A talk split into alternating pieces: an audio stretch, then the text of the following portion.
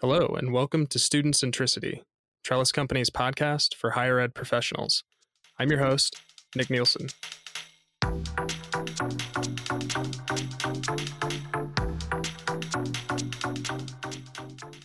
Today I'm joined by Lizeth Wynn and Zachary Taylor, both of whom assist in Trellis Company's student success efforts. Lizeth is a student services support lead at Trellis Company. She began her career coaching and assisting college students through the financial aid process. Since then, she's transitioned to working with colleges and universities, helping them develop strategic communication plans for students, and has been doing so for almost three years. A return guest on Student Centricity, Zachary Taylor has worked in education for almost 15 years and has made over 250 presentations related to higher education communications and digital accessibility for people with disabilities. In this episode, we'll be discussing financial aid communications, what makes them complicated, and what practitioners can do to make them more student centered. So, Liz, why are some financial aid communications so difficult to understand? First off, thank you so much for having me today. I think a major factor is that talking about money in the first place is difficult for many people. It's taboo. Many cultures don't openly talk about money, so we can imagine how hard it can be for a college student whenever they start navigating the financial aid process. They're asked about their parents' financials. Sometimes they are asked to prove what they have submitted in their FAFSA. These are strange waters for a family who doesn't openly talk about money. Now, add the lengthy applications and the complexity of financial aid jargon. So many of the words used in financial aid processes are not widely used outside higher ed institutions.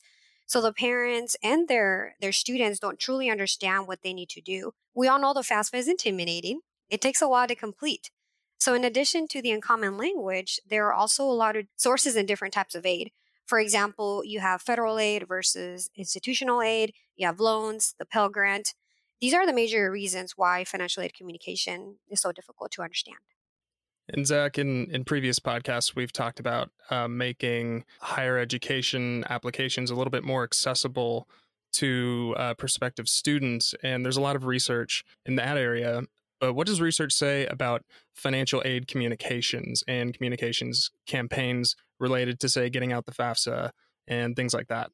There are two domains in society that are very, very jargon heavy. One is the medical field. So you go talk to your doctor, you talk to a nurse, and they're constantly trying to simplify the language make it language that's easily understood for you. Think about the human anatomy and names of drugs and names of formal diagnoses. It's very, very, you know, jargon and domain specific to the medical field. Exact same thing with the financial field. So as Liz said, not only are the applications very difficult, but you get this very domain specific language. I don't know any high school students who took the financial aid class and learned what what's the FAFSA, what's EFC, what's COA, what's a 4506T, what's the MPN. All these words that are only relegated to student financial aid processes. And, and you know, you only really go through that process once every year when you're a college student, right? So that's where you see some real gaps between first generation and college students and non first gen students those first gen students are really up against some really tough challenges because they don't have quite literally a linguistic translator of the language of financial aid to make it easier for them to understand.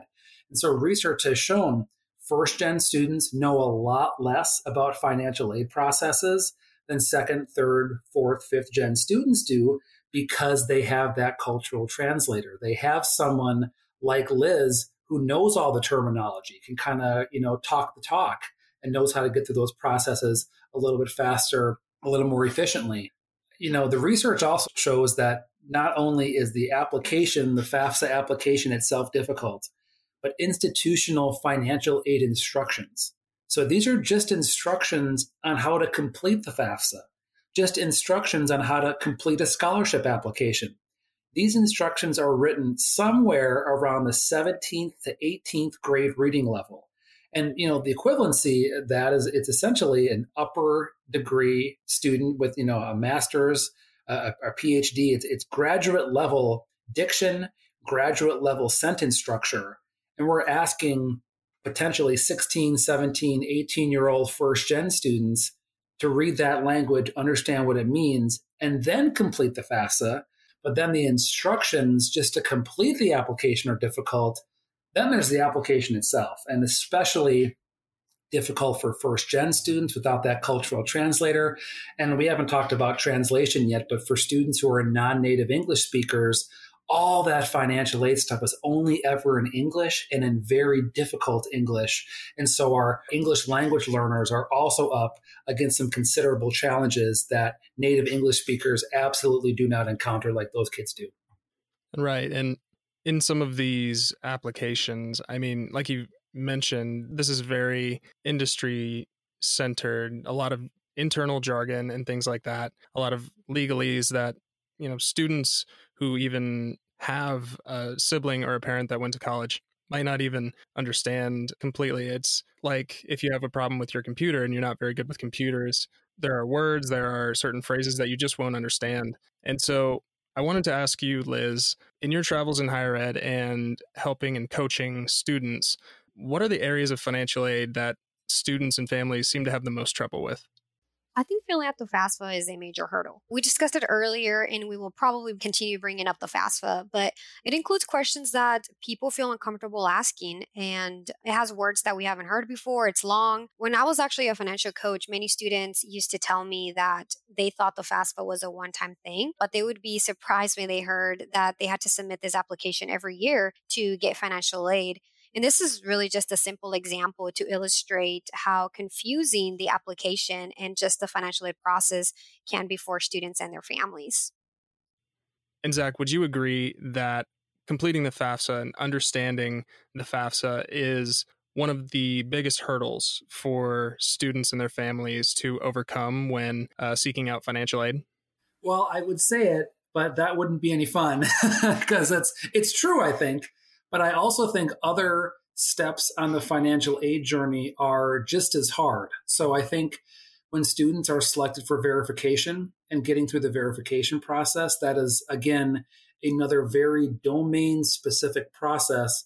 And then it gets very tax jargon heavy. It's the domain of the jargon almost shifts a little bit. And that's a really difficult process. I mean, not all students are selected for verification, but many are. And that's a very difficult process. I think the next most difficult process is understanding your offer letter, your financial aid offer letter, because that is where the schools will outline all of your direct costs, some of your indirect costs, or different loan types. And then students are presented with choices between unsubsidized and subsidized loans. What's a grant aid versus gift aid versus scholarships versus direct loans versus indirect loans? What does it mean if interest accrues? All this new jargon that actually isn't part of the FAFSA at all, right? You don't select your loan types in the FAFSA. You select your loan types when you get your offer letter, and that's confusing too. So I totally agree with Liz. I think FAFSA is the number one hurdle, but the communication doesn't get any easier from then on out. And so we've talked a lot about federal forms and uh, federal financial aid, but a lot of students uh, have to resort to taking out private loans or other forms of financial aid that maybe aren't through the FAFSA. But are these forms of financial aid any better in terms of simplicity of communication? Not really. And I think part of the reason is folks that work in financial aid usually come from business and finance. You get into a domain, you get into a career, you get into a field, you start learning the language and you start using the jargon and you become fluent. And that's why, you know, when you learn a language, you're very easily able to kind of think of things off the top of your head and speak off the cuff. And I know the English language, so I can speak it and we can have a conversation and I can speak very fluently in that language. Exact the same concept in financial aid. Those folks have known that language for so long. They live it and they breathe it and they write it. And they don't realize that their audience doesn't live it and breathe it and write it. And I think that's where the disconnect is. No matter the process or the, the spot a student is in the process on their way to getting aid, the language does not get easier. And they're talking with fluent speakers, like native financial aid speakers, right? If financial aid was a language, they're talking to those native speakers. I don't think a lot of financial aid folks realize how difficult the language is and that they really need to kind of taper it off the best they can. Liz, anything to add? No, I would agree with Zach. And I, I think a lot of students, too, if they're completing a private loan application, it may be confusing because of the jargon. But then also, they don't really understand the difference. And I think we covered that earlier. So to them, all of the aid that they're getting may they they're going to use it to go to school but it's really coming from different sources and the jargon and it's just really confusing overall and so all this to say we know there's a problem but what can higher ed practitioners do to try to fix it? What are just some of the very immediate things that people in the financial aid office or uh, in other realms of higher education, what can they do to help students and their families with their financial aid communications? So I think the first step is scaffolding some sort of prior knowledge. So I used to be a teacher, and in teaching, before you start a lesson, you kind of assess a student's prior knowledge and you kind of understand where the knowledge gaps are, what you need to teach, and how quickly you can teach things, and then where the differentiation has to come in because you want to kind of meet each student where they are.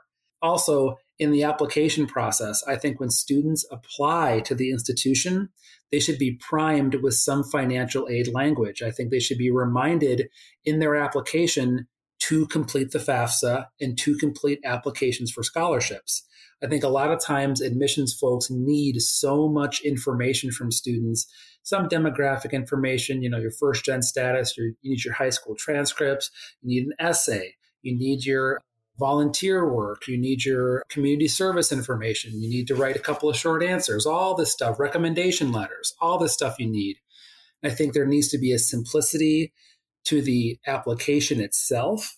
So, making the college admissions application shorter. And it should also prepare students for what's next in the process. They should be primed with information that they're going to encounter later in the process. They should be reminded complete the FAFSA. This is our school code. Every single school should include a FAFSA nudge and a scholarships nudge in their admissions application. So, as Liz says, you know, a lot of students may think it's a one time thing. If students are primed to complete the FAFSA in their application, they'll complete it that one time and hopefully they'll learn enough about that process to know that it needs to be completed every single year.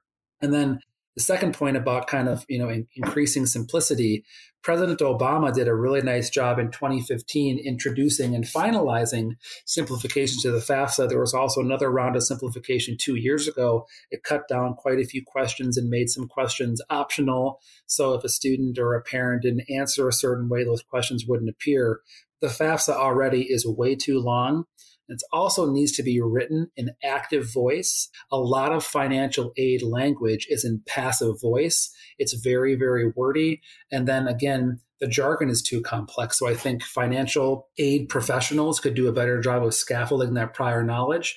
And then the FAFSA itself, the financial aid award letter, the verification process, the MPN should be simpler entrance counseling should be simpler and shorter and should be more interactive. It should be more video based. There should be more uh, visual aids, just like students might need a visual aid for different kind of learning styles. The exact same thing in financial aid communication. Students should be allowed different learning aids to help them understand these processes. So I think the financial aid communication could be simpler at the sentence level grammatically jargon wise at the word level, like semantically, it could be semantically simpler. And then it should be much more visual, and there should be, should be many more visual aids to help students complete that process, especially for students who they might not learn from text. Maybe they learn from pictures or visualizing a process or watching a video. The more interactive and the more that we can differentiate that content for different learning styles, then we'll absolutely have students complete those processes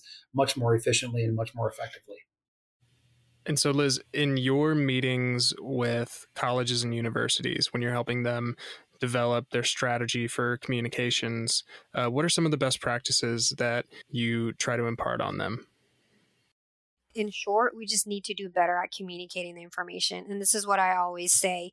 We know the students like to text, and a lot of them do not open emails as often. So it's important to meet the students where they are trying to get them through the financial aid process may include a plan to you know send mail an email text and call I know this sounds like a lot, but this is important. And if done strategically, it can really work. So we create a lot of plans that include touch points, like I said earlier, via mail, text, call, snail mail, but that's really just mail because the student is seeing the information in different ways. And also, you have some students that are going to open all of this communication, where some students will only be reading their email, but then some will just be reading their text while others may actually pick up the phone if, you know, the financial aid office decides to call. So repetition is key. We always always talk about repetition. It's also important to choose when to communicate to. When texting or calling, you want to know when the message would be best received. So avoiding Fridays, Friday evenings, early mornings, late nights, weekends. That's a good practice because the students are probably not going to take action on anything that you're telling them on a Saturday night. You also want the message to be informative and include a clear call to action. This is key. Financial aid communication will most likely always include a call to action. So, making this clear in the message will help the students complete the steps that we are requesting. And one last point we've talked a lot about how complex financial aid can be, the jargon used. So, simplicity is very important when planning these communication plans. I have seen the term financially settled and financially clear both be used where the goal was simply to get the student to make a payment on their account. So, I think we would all agree that this could have been easily communicated by simply telling the student hey, you have a balance and you need to make a payment. Here's how to do it. Give them the deadlines, the resources, contact information. So we really need to keep it simple. This was really a long answer, but overall, and really to summarize, we need to understand, and, and this is what I talked to the schools about, when we need to communicate to the students, what do we need to say, and how are we going to say it? So, Zach, if this discussion has piqued anyone's interest and they want to uh, dig a little deeper into this topic, um, are there any resources out there for them to maybe learn more? Absolutely. So here at Trellis Company, we have recorded a couple of really fantastic webinars. I'm biased because they're ours, but they're very good. One was a while back called Simplifying and Consolidating Financial Aid Communication, and that is available to the public on the Trellis Company website, as well as inviting one of our kind of thought partners. They're called uAspire, and they're a nonprofit organization. Their mission is, you know, helping college students understand the finances of college broadly, which is a, a, mission that they share with Trellis Company. And they were invited a few months ago to present their topic called uh, Increasing Transparency in Your Financial Aid Offers, because students have said that the financial aid offers are very confusing. And on September 15th, we're going to record another webinar with them. It's called Beyond the College Bill Understanding Direct and Indirect Costs, because there's another uh, really important part of the financial aid process, which is understanding what all your tuition and fees go to. You know how you're going to afford your your year, all of your cost of living, that those sorts of things. So those are some really good resources for folks if they're they're curious and want to learn more. So simplicity, simplicity, simplicity. That sounds like the key message here is to keep these communications simple, easy to read, free of jargon. That all makes sense to me. And with these actionable pieces of advice, I think we can go ahead and close out our discussion.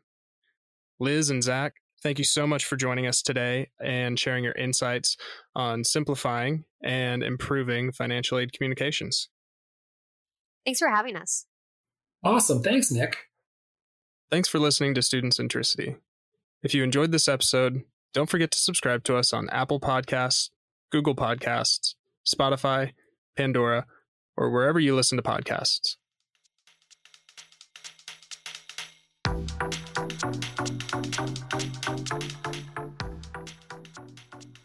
Student Centricity is produced by Trellis Company, a nonprofit 501c3 corporation with the dual mission of helping student borrowers successfully repay their education loans and promoting access and success in higher education.